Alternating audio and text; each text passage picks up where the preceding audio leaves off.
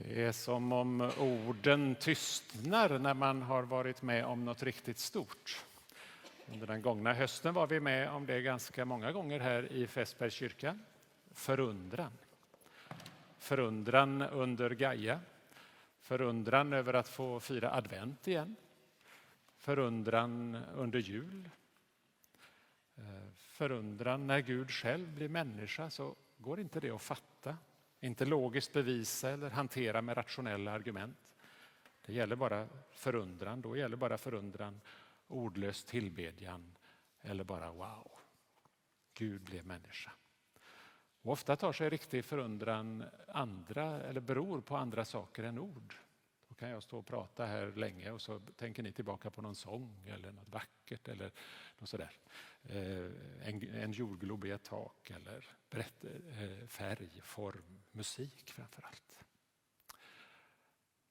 Och därför kan det vara någon liten slinga bara som letar sig in och som vi kommer ihåg och som vi liksom hänger upp nästan ett helt julfirande på. Till exempel: O kom, låt oss tillbedja. O kom, låt oss tillbedja. O kom, låt oss tillbedja. Vår Herre Krist. Trettondedag jul är ju en lite tråkigt namn på den här fina festen som det är idag. Det är ju annandag jul och tredjedag jul och fjärdedag och så håller det på, så kommer man fram till idag då, 13:e. Dagen heter, om man lyssnar runt om i världen lite grann, så heter den Epifania, och det grekiska betyder uppenbarelse. Det är något härligt som det strålar om, det lyser om. Och det är som om Gud vill visa någonting av det allra viktigaste och allra innerligaste och finaste han vet i Bethlehem. Någonting som är mer och någonting som är större och någonting som vi absolut inte får missa. Någonting som drar till sig uppmärksamhet och som strålar och som förändrar världshistoriens gång.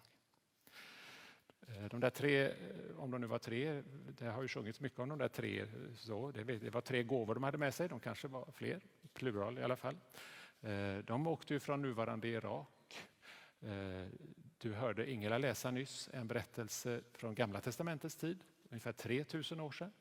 Där drottningen av Saba begav sig från jordens yttersta gräns, den då kända gränsen, det var Etiopien, långt nere i Afrika, för att söka Guds vishet. Hon kom till Jerusalem och mötte Israels kung Salomo där. Och hon blev mäkta impad av visheten, bildningen, skönheten, kläderna, säkert musiken också. Hon blev otroligt imponerad. Det står att hon blev andlös av häpnad. Snacka om förundran. Salomo känner vi ju som kungen, Batsebas och Davids pojk. Men när Jesus berättar om Salomo så står den namnet liksom för hela den här vishetskulturen, vishetslitteraturen. Ordspråksboken, predikaren i Gamla testamentet. Det finns fantastiska insikter och kunskaper om hur vi ska leva som människor.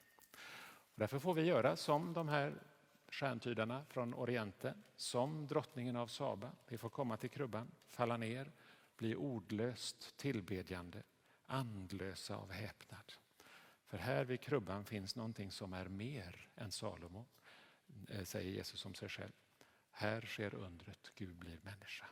Och därför är det alldeles i sin ordning att orden liksom tar slut vid krubban. Du behöver inte formulera dig. Du avkrävs inte någon trosbekännelse eller att du har den och den korrekta åsikten. Vid krubban handlar det om ordlös tillbedjan, andlös häpnad. En hållning som är öppen mot Guds vishet, som tar emot och reflekterar ljuset, friden, bildningen, skönheten.